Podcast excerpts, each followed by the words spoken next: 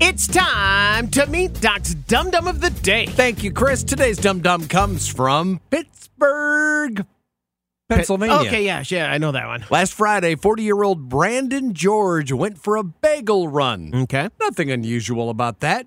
You're hungry for a bagel, you go get a bagel. Sure. Except Brandon was going to have an issue because he had left his wallet behind Oh, okay. and his pants. Oh, That's why police were called to Bruger's Bagel Shop Friday after getting a report of some guy trying to buy bagels in the nude. Hmm. interesting. Sure enough, when they got there, there was Brandon standing in the doorway, naked as the day he was born. Gross. Police clued in on the fact that Brandon's eyes were bloodshot and there was an odor about him that was more alcohol than everything seasoning. Sure. The report also states that Brandon in the buff put up quite the kerfuffle, resisting arrest while they put him in the police cruiser. Well, like I said, he really wanted a bagel. Yeah. I don't think he got one. Even more embarrassing is there was a clothing optional bagel shop just down the street.